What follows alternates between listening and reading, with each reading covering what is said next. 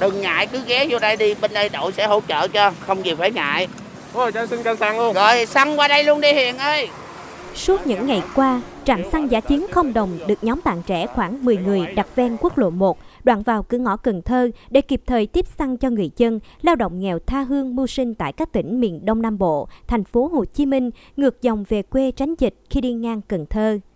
Anh Phan Thông Hưng, 31 tuổi, ở quận Ninh Kiều cho biết, những ngày trước nhóm hỗ trợ bà con về đồ ăn, thức uống, kể cả pha sữa nóng cho trẻ nhỏ.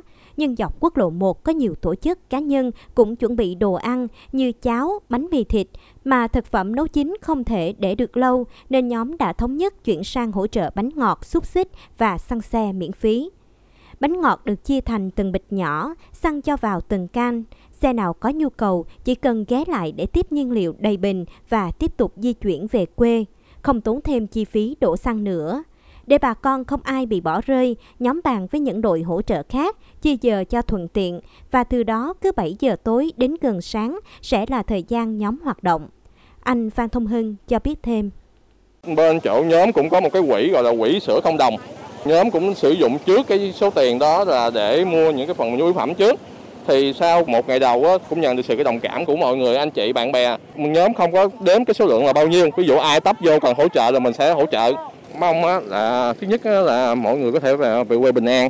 Cái thứ hai nữa là cũng mong khi mà mọi người về quê á, thì mình cố gắng là mình hợp tác với chỗ địa phương thì để đảm bảo cái việc mà chống dịch cho hiệu quả.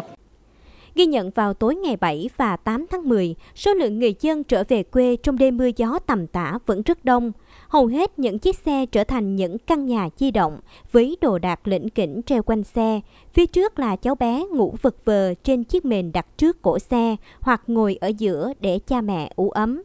Chở theo đứa con nhỏ mới chỉ một tuần tuổi, vợ chồng chị Lê Mỹ Ái sinh năm 1992 làm công nhân tại Bình Dương đang trên đường về huyện Cờ Đỏ, thành phố Cần Thơ. Đến đoạn quốc lộ 1 thì bánh xe bị bể lớp, anh chị nhanh chóng được nhóm thiện nguyện hỗ trợ kịp thời. Chị Mỹ Ái xúc động chia sẻ, vợ chồng chị có ba đứa con, hai đứa thì gửi ở quê để nội nuôi. Suốt 3 tháng qua, do dịch ảnh hưởng nên vợ chồng thất nghiệp, không tiền đóng trọ, vợ chồng đành ôm đứa con mới sinh một tuần tuổi vượt nắng mưa để về quê. Đi từ 5 giờ sáng đến Cần Thơ đã gần 21 giờ. Vợ chồng chị mệt rã rời, xe lại hư, may được đội thiện nguyện giúp đỡ, nấu mì gói và ẩm bé đưa vào xe tải tránh mưa gió. Vợ chồng chị mừng vô cùng. tính về rồi hồi lúc chưa dịch là rồi bùng phát dịch quá không có về rồi thấy người ta về hết trơn rồi, rồi nhà trọ giờ người ta nói không làm thì thôi đi về đi cho đây làm chi về đây không được hỗ trợ mà mì đồ này kia kia nọ ăn ấm lòng mà em cũng mang ơn mấy chị với mấy anh nhiều lắm không chỉ có các nhóm hỗ trợ xăng, đồ ăn, ở trạm dừng chân này còn có anh Lương Trọng Tuấn, 30 tuổi, ở quận Bình Thủy, ban ngày làm ở tiệm rửa xe của gia đình, ban đêm tình nguyện túc trực sửa xe giả chiến cho bà con.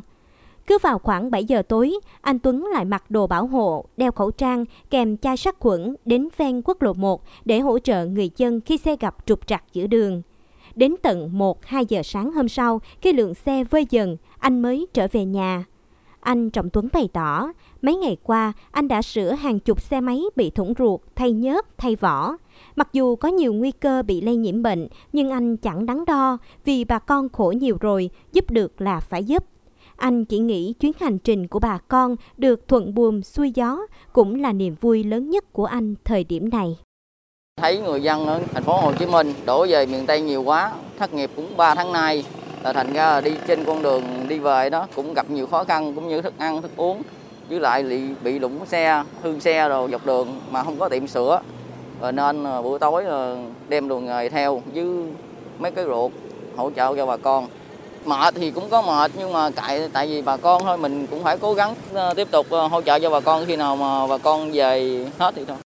Ông Danh Văn Tuấn chạy xe từ Bình Dương về Bạc Liêu đến cầu Mỹ Thuận bị bể vỏ bánh xe. Chặng đường mấy chục cây số, vừa chạy vừa lo lắng tai nạn. May thay, đến cửa ngõ vào Cần Thơ được hỗ trợ, ông không giấu được xúc động.